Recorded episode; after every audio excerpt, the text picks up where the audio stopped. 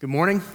Good to be with you guys today. Kids, fifth grade and under, if you've got your tag, you can go ahead and make your way downstairs for Clubhouse. The rest of us, we're going to start this morning by opening up our Bibles to two places. You can first mark a spot in Genesis chapter 25. We'll be there in a few moments. But we're going to start this morning in Matthew chapter 18. If you do not have a Bible, then grab one of the ones out of the seat back in front of you. And if you would like to take that home, uh, then you may do so. Matthew chapter 18. This weekend we address what I believe to be one of the most difficult questions to answer in our lives as Christians. And, and all of the questions that we've been asking throughout this series have been difficult, but we come to this one, and I think that it's especially difficult. Not because the Bible is ambiguous or unclear on the answer. I'll just kind of spoil my sermon for you for a moment. The short answer is no, it's not okay to withhold forgiveness. That's not really the difficult part. What's difficult about it is how we put into practice the command that the Bible gives us to forgive. Difficult because the act of forgiving itself is incredibly challenging in spite of the biblical command that we have. In fact, it can seem impossible, especially when you've been hurt beyond the limits of what you believe to be acceptable, an acceptable reason to withhold forgiveness, as we're going to see here in a little bit. And what makes it even more impossible at times is that how we forgive is often tied to how we feel about another person. The raw emotions that rise to the surface when you think about that person who hurt you or that, that pain that was inflicted. That when those emotions rise, forgiveness can seem out of your control. It's one thing to recall certain verses that deal with this subject, with this topic. It's, it's one thing to, to tell somebody, hey, you should forgive, and yet it's quite another thing when you yourself are faced with the choice. And just as Dave talked about a couple weeks ago when he looked at anger and the reality that anger is a choice, forgiveness is a choice. Because God doesn't command us to do something that we don't have control over. And I think this is perhaps a situation in which Peter found himself here in Matthew chapter 18 when he approached Jesus with a question beginning in verse 21. Matthew writes Then Peter came to Jesus and asked, Lord, how many times shall I forgive my brother who sins against me? Shall I forgive him up to seven times? Jesus had just taught on how to deal with sin within the church, the steps that one believer is to go through in order to address disobedience and sin in the life of another believer. And from what we see in Jesus' teaching, it seems to be a pretty general teaching. He's not addressing anything specific in the lives of those who are listening to him. And yet, I want you to notice a couple different things about the way that Peter phrases this question. First, Peter's question to Jesus was, personal. It wasn't kind of in response to this general teaching, but he's got this very personal question How many times do I forgive my brother? How many times do I forgive someone who has hurt me, who has wronged me, who has sinned against me?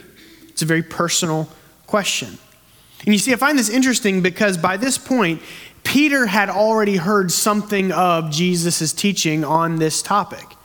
If you go back to Genesis 5 and 6 and you read the Sermon on the Mount, Jesus had already dealt with forgiveness and he had already dealt with the right of retaliation and how we as followers are to engage those responsibilities. He said things like, You've heard it said, an eye for an eye and a tooth for a tooth, but I say to you, do not resist an evil person. If anyone slaps you on the right cheek, turn to them the other cheek also. Or he said, You've heard it said, love your neighbor and hate your enemy. But I tell you, love your enemies and pray for those who persecute you. Or even more clearly, if you forgive other people when they sin against you, your heavenly Father will also forgive you. But if you do not sin against, uh, if you do not forgive others their sins, your Father will not forgive you of your sins. The teaching seems pretty clear, and yet Peter felt the need to get clarification. And so I wonder Was Peter going through something? Had something changed for him that maybe he had experienced something in his own life that led him to wonder how far forgiveness needed to make extended, needed to be extended? It makes all the difference for us, doesn't it? And you can recite the verses and you can tell others, but when you yourself are on the receiving end of that hurt, when you yourself have experienced the pain, the question comes to your mind how many times is it okay for me to withhold forgiveness? The other thing I want you to notice in the question is that Peter already had an answer in mind. Jesus is, the benchmark seven times. Perhaps I'll, take that three strikes rule and I'll double it and I'll add one for good measure. And I think that that's a pretty good benchmark for how many times I'll allow myself to be sinned against. Surely I don't have to put up with more than that before I cut that person off, before I seek revenge, before I spend the rest of my life in bitterness and resentment. And man, that, that feels good sometimes, doesn't it? To just dwell on the bitterness and the resentment. See, all of us, like Peter, we have some kind of threshold in mind when it comes to how far we will let things go before we are unwilling or find ourselves, believe ourselves, unable to forgive. For you, it may not be a specific number of times that you'll allow someone to disappoint you and to harm you, but rather it represents a certain level of, hurt. It could just be one thing, but if it's the right thing, if it's the thing that you have feared the most in your life, then you believe yourself to be justified in withholding forgiveness. And so you say things like, you know, I, I can forgive someone who hurts me but I'll never forgive someone who hurts my child. I'll never forgive someone who hurts my spouse. The most difficult times that I've had in ministry have been those times when Amanda has come under attack for things. Not me personally, but her, because it becomes more personal. But there's a threshold there. And when you set your mind to it in this way, in the way that perhaps Peter had, it throws off your ability to let God do something through your situation to let Him work through this season. So you think for a moment about how you would ask the question What number would you put in that spot? What is your threshold? So maybe the question isn't, is it okay to withhold forgiveness? But for you, it's, when is it okay to withhold forgiveness? And as you consider that question for yourself, I want you to turn back in your Bibles to Genesis chapter 25 as we look at the account of two brothers, Esau and Jacob. Esau and Jacob were the twin sons of Isaac. Isaac being the son of Abraham. And if you know anything about the history of God's people, then this is the very beginning of the Hebrew, of the Jewish people, the beginning of God's promise to restore all nations to himself, the promise that was given to Abraham. Genesis describes two significant ways in which Jacob sinned against Esau. And I want to briefly remind you of these, but I want to relate it to your own situation, to perhaps your own threshold for what you're willing to forgive. First, here in chapter 25, beginning in verse 26, we read Once, when Jacob was cooking some stew, Esau came in from the open country famished. He said to Jacob, Quick, let me have some of that red stew. I'm famished. I'm starving to death. Jacob replied, First, sell me your birthright. Look, look, I'm about to die, Esau said. What good is the birthright to me? But Jacob said, Swear to me first. And so he swore an oath to him, selling his birthright to Jacob. And I don't want you to miss the significance of what's happened here. Esau was the oldest son. He had come out of the womb before his brother, even though they were twins. He had come out before his brother, and the oldest son son's birthright was one of the most valuable future assets that he had. By custom, he was entitled to the largest part of his father's estate, of his father's inheritance, the choicest land, the best of what was left. And I've no doubt that Jacob coveted this. He was looking for a way to get it. This was a premeditated act on his part. And so when he saw his brother in a weakened state, starving to death, or at least in Esau's own mind, he was starving to death, Jacob seized the opportunity to bargain for it. And I think it could be said that Jacob took from Esau that which was most valuable while Esau was at his most vulnerable. That Jacob took from him. Maybe your threshold deals in similar circumstances. Somebody took something from you, manipulated you, abused you, waited for you to be at your most vulnerable before swooping in and taking something that was valuable to you. Human beings are capable of doing the most heinous things to one another, especially when they know that their victim is weak and unable to defend themselves. And I know that some of you in this room know that kind of hurt because it's the pain that sticks with you over the course of your entire life. It never goes away.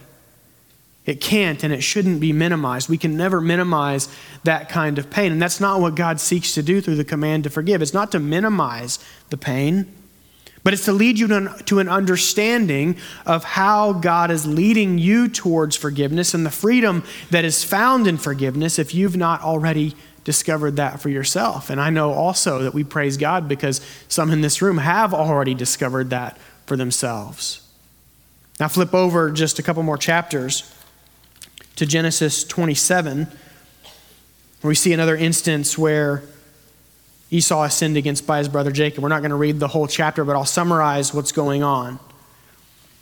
Esau and Jacob's father, Isaac, is about to die. And it was customary for the dying father to offer a blessing to his children. And again, just like the birthright, the best blessing was reserved for the oldest son. In this case, it was Esau, which was Isaac's intention. Now, you can go back and you can look at the reality that God had chosen Jacob to be the recipient of the promise, but in this case, Isaac had planned on blessing Esau. Rebekah, their mother, she favored Jacob. Perhaps she knew that he was to receive this blessing, and she wanted to ensure that he was the one who got the best blessing from Isaac and not Esau. And so she and Jacob, she conspired together to deceive Isaac. She dressed him in his brother's best clothes. She put goat skins on his arms so that he would feel hairy like his brother. She sent him into Esau's bedroom, Isaac's bedroom with food that Isaac would assume Esau himself, the hunter, had gone out and, and killed and prepared. So Isaac, who is mostly blind by this point in his life and probably a little bit senile, he fell for it. And he gave Jacob the blessing that should have been Esau's, the blessing that he intended to give Esau, the, the, the, blessing that Esau desired for himself. So you could say that Jacob robbed Esau of this rightful blessing, the best blessing that should have been for the older son. And so it's no wonder that in verse 41 we read that Esau held a grudge against Jacob because of the blessing his father had given him.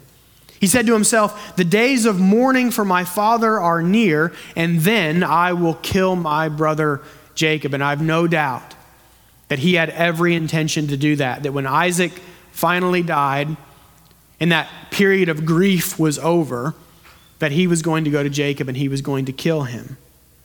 I want you to consider that every time someone sins against you, they are robbing you of some kind of blessing. Now, we often take those blessings for granted until they are taken from us, and then we quickly find ourselves at our threshold, at that benchmark for what we are willing to forgive. You think about the blessing of, of not having to deal with and work through painful memories that stick with you over your entire life. If you've not had to do that, then that is a, a blessing for you. Or the blessing of not having that loved one a little while longer your mother or your father, your son or your daughter, your husband or your wife, taken from you too soon because of the dangerous and reckless behavior of another person, whether it was intentioned or not. The blessing of being able to easily trust other people. Because when you've been hurt enough times, when you've been disappointed often enough, all of a sudden it seems like the intentions of everybody around you are evil or simply the blessing of feeling safe. Maybe feeling safe in your own home. It should be this, the place where we feel the safest. And yet, if you've experienced a, a burglary or a robbery in your home, then you know that it's not a safe place for you. Or at least it doesn't feel like a safe place. And so it's a blessing to feel safe where we are. All of things, these things are significant blessings in our lives that, when robbed does, when robbed of, lead us to identify with Esau's grudge against Jacob, not only in an unwillingness to forgive, but oftentimes desiring that that other person face hurt. Desiring perhaps that that other person face death, and all the better if it's at our own hands. And yet, for the believer, Jesus calls us to something different. He calls us to something else. Look at how he answers Peter's question, or more specifically, how he answers Peter's notion that this seven times is kind of a magical number for my willingness to forgive. Jesus answered in verse 22 I tell you, not seven times, but 77 times. If you have the King James Version, then 70 times 7. The number is not the significant part. It's not what Jesus is trying to get at. He wasn't simply giving Peter a higher standard to shoot for, some ambiguous number out in the future that we can add up all of these things. And when we get to this point, then we're within our rights to withhold forgiveness. That's not the point. Rather, Jesus is leading Peter away from this preconceived threshold for when withholding forgiveness becomes acceptable. Jesus was leading him to this reality that the biblical command to forgive is without exception and it's without condition. It's without exception and it's without condition. You take that threshold and you throw it out the window. And there are at least two other passages in your Bible that teach the same thing, not because of what they say, but more importantly because of what they don't say.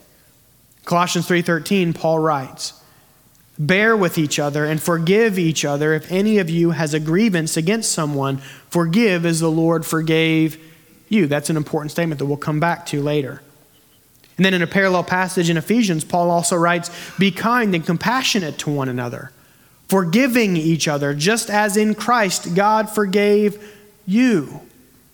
Notice what's missing from Paul's words. He didn't say, you must forgive unless somebody meets that threshold, or unless somebody meets a, a certain threshold or does a certain thing to you, then you can withhold. That would be an exception. We, we don't see an exception there. But Paul also didn't say you must forgive, but only after the one who hurt you shows remorse. Only after they apologize, only after that person pays restitution for the damage that they've done. That would be conditional forgiveness, and we also don't see that in Paul's command. And so, in other words, I must forgive every horrible thing that has been done to me, even before the offender has done anything to make it right no condition, and no exception. And Now, I've argued before that this kind of forgiveness is difficult, if not humanly impossible, for those who are not of and in Christ. The world certainly does not forgive in this way. And none of this says that we can't seek justice when justice needs to be done, but the world always wants to push beyond simple justice. And so the world doesn't forgive in this way. And frankly, it takes an act of God in order for us to forgive in this way. But I want you to understand the reason for why the command is given. See, God never issues a command without a purpose, without a reason. If you go back and you look at those more than 600 laws that are given in Leviticus to God's people, every single one of them had a purpose for his people for protecting them and for seeing them live a, a God glorifying life where God was the primary focus. Because our life is always best when God is the primary focus of it. And so we consider Esau again. After he's robbed of Isaac's blessing, he vows to end his brother's life. Jacob flees. No kidding. He ran for his life. It'd be 20 years before they would see one another again. We don't know much about Esau's life during that 20 year period, but you can guess what he was experiencing for at least a part of it. You can guess because you've perhaps experienced it for yourself. Think about, we talked about those, those raw emotions that rise to the surface every time we think about that person, that every time Jacob's name was mentioned around Esau. Every time his, his face popped into his head, every time he remembered what had been taken from him, the feelings that he felt, the emotion that went through his heart. Everything might be fine, and then something would trigger the memory, and it would all come crashing back down on him. It's unclear how long Esau carried that with him, but it's safe to say that it was for a while. That went on for, for a long time after Jacob fled, and that's ultimately the test. That's ultimately the test of whether you've truly forgiven, isn't it? Not whether you've uttered the words, I forgive you, but what goes through your heart and mind when you think about the person who hurt you, when their name is mentioned around you, when their face pops into your head, when you remember what's been taken from you. And this is exactly what Hebrews warns us against. See to it that no one falls short of the grace of God, and that no bitter root grows up to cause trouble and defile many. See, the author links our experiencing of God's grace with whether or not we are harboring a bitter root and allowing it to grow inside of our hearts. And we are the ones who allow that to grow. His point is this that withholding forgiveness distracts us from God's grace in our own lives. It distracts us from what God is doing, it, it blinds us to God's grace. Because if you really think about those moments when that raw emotion rises to the surface, is it not true that in those times it is nearly impossible to see God working around you and to understand how His grace is working itself out in your life?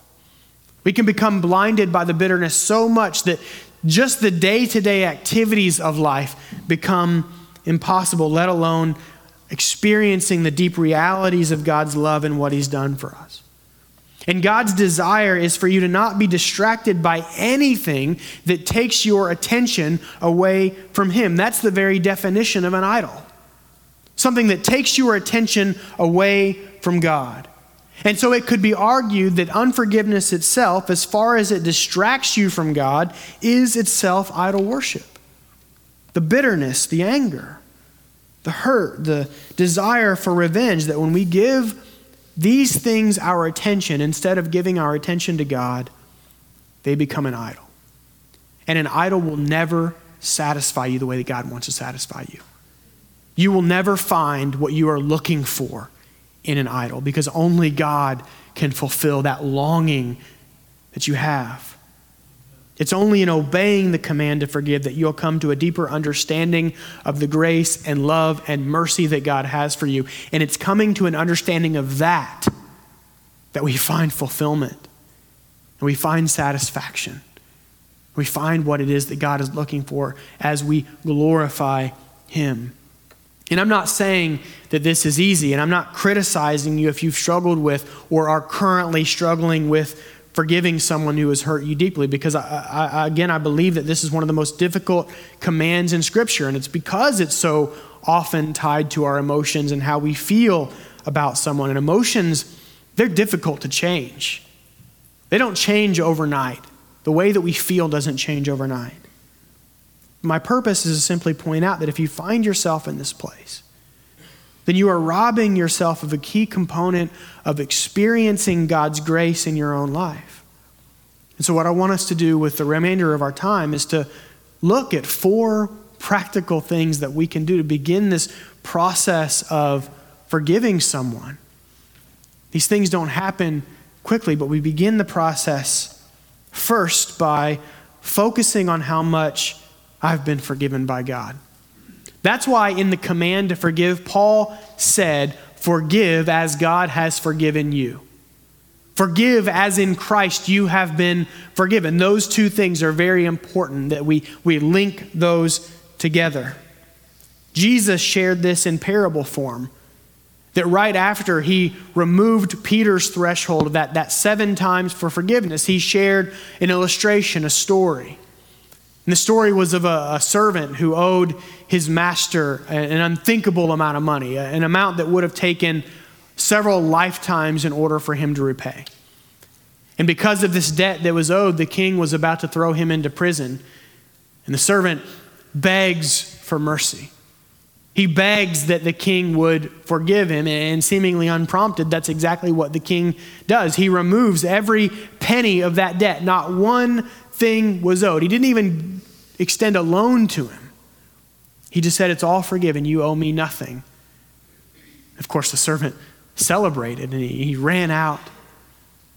As he's going along the road, it's not very long, he encounters another man who owed him some money not nearly the amount that he had owed this king. In fact, it was a minuscule amount, an amount that probably would have taken less than a year to repay. And so this man, he, he begged this servant for mercy.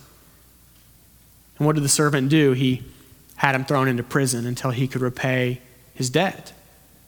Word gets back to the king that this servant that he had been merciful to had not been so to this other man. And so he reinstates the debt and he has him thrown into prison until he could pay back every penny.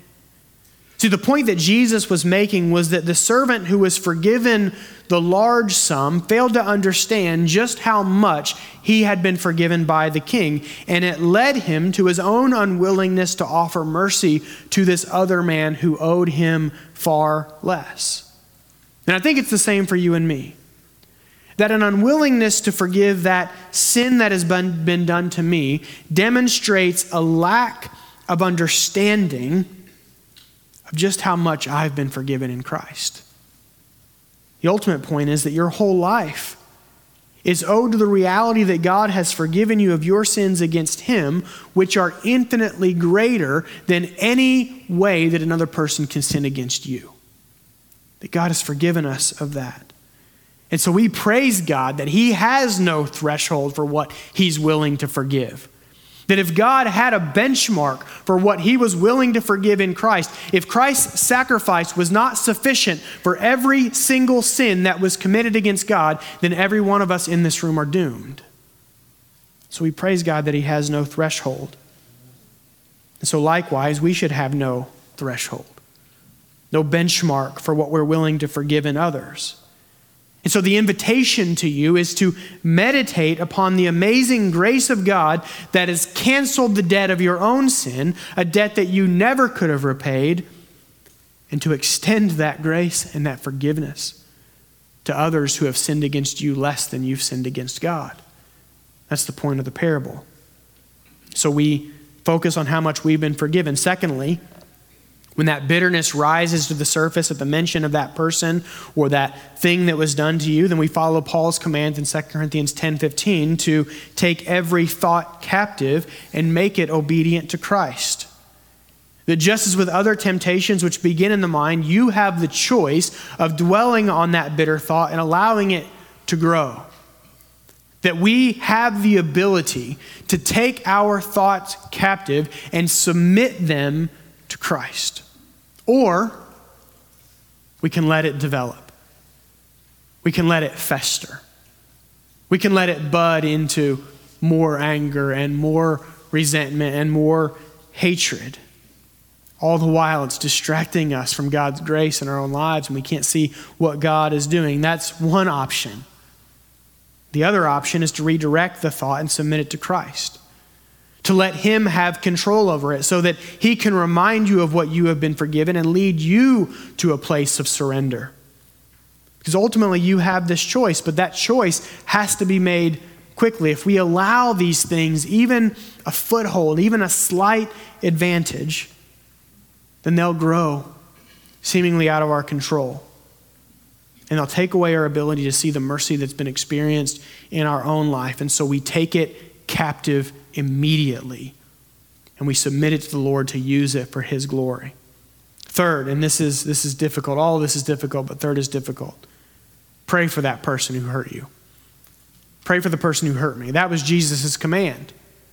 Love your enemy and pray for those who persecute you. And I'm not talking about praying that something horrible would happen to that person, right? Because sometimes we do that. We pray that something awful would happen to them. We, we pray for God's retributive justice. God, maybe this isn't going to happen now, but, but at some point they're going to be before you, and, and, and I want you to, to punish them for what they've done. We pray for that. I also don't want you to simply pray that their ways would change. When we pray, we, we pray first for our own heart. That God would soften your heart to, to know the joy of them knowing Him. But we pray that they would come to an understanding of who God is and what He has for them and the reality that salvation is also for them. You see where I'm getting at with this? That when we pray for another person, what we are doing is we are elevating their soul beyond what the deeds of their body have done. That the, the soul of each individual is not worth less or more than the soul of another individual. And so when I ask the question, do I desire to see this person in heaven one day? The answer should be yes. For every Christian, the answer should be yes. And praying for that person elevates their soul to the point that I want to see them in the presence of God someday. That I want them to know the salvation that I have received in Jesus Christ. It's easy for us to pray that. Jesus says it's easy for us to pray that for our friends and for those that we love. But the challenge comes when we pray that for those that have hurt us. And yet, that's what we've been commanded to do. And so you pray for them and you pray for your own heart that it would be softened to be ready for them to accept that, to be desiring that they would accept that. And so we pray. Finally, we look towards the, forget, the freedom that is found in forgiveness. When you're stuck in a pattern of unforgiveness, when bitterness and anger have taken hold, it can feel like a prison. And I can imagine that's how Esau felt for a long time after his brother Jacob fled. But I want you to look just one more place for me as we wrap up this morning, and that's in Genesis chapter 32. 20 years have passed since these brothers were separated, since Jacob fled for his life. A lot has gone on in the life of Jacob, and as he's traveling through, he realizes that he's about to pass through Esau's territory, that he's going to have to come face to face with this man who 20 years ago had vowed to take his life. He's uncertain of whether Esau still holds that grudge, whether he still intends on killing him. And so he devises a plan in order to appease his brother and soften his heart toward him. He takes some of the best of his livestock and he, he puts them into groups and he separates them by a distance. And he kind of takes his place in the back and he begins to send these animals to his brother as a gift. And with every group, he would send his servants along. And when his servants got to Esau, they were to tell him that these, these animals, this livestock, was a gift from his brother Jacob, and that his brother Jacob was coming up from behind. See, Jacob assumed that if he kind of came up on his brother and surprised him, that his brother's instinct would just be to kill him. And so he wants to appease him and, and make him happy and, and soften his heart a little bit in order to receive him without taking his life. Then the moment comes. Jacob's coming up. He, he sees Esau in the distance, and as he's walking towards him, he bows down seven times in, in a sign of submission to his brother. But I want you to look at what verse 4 says in chapter 33 that Esau ran to meet Jacob and embraced him. He threw his arms around his neck and he kissed him, and they wept together. You see, at some point over that 20 year period, Esau had let go of the hurt. He'd let go of the pain. He had let go. He, he didn't forget, but he let go of the memories of what had been done to him at the hands of his brother. We don't know when he let it go, but it's clear that he did. And by running towards and embracing Jacob, not demanding an apology, not demanding restitution, he, when, when he asked Jacob, Why did you send all of these things? And, and Jacob said, They were gifts to you in order to find favor in your eyes. And Esau said, You already have it. That he wasn't looking for restitution or an apology or, or remorse. And he was demonstrating that he had been freed from the bitterness and the anger that he once felt. It stopped being the focus of his attention, and it was replaced with love for his brother. And I'm not saying this and using it as an illustration to show that you need to get to a point where you can hug and kiss that person who hurt you very deeply. You may never get to that point. You may never get to the point where you can have a, a, a, friendship with that person and hang out with them and spend time with them. That's not the point. The point is that with the forgiveness you have received from God, and by the power of the Holy Spirit that lives inside of you, you can be released from the prison of bitterness that gets in the way of experiencing God's grace. That when we withhold forgiveness, it doesn't hurt that person that we're withholding from, it hurts us and it gets in our way. And so that when that person comes into your mind, what doesn't rise to the surface are those raw emotions and pain, but a love that desires to see him or her also know the grace of God. And that's how you know that God has brought you to the place of forgiveness.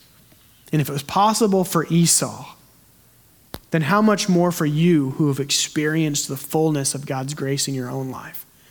See, Esau didn't have the advantage of the cross. He didn't have the advantage of seeing God's grace fully worked out in this full plan of redemption that we have the benefit of seeing 2,000 years after it happened.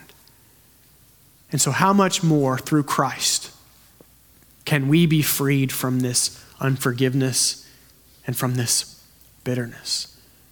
That's the invitation for you.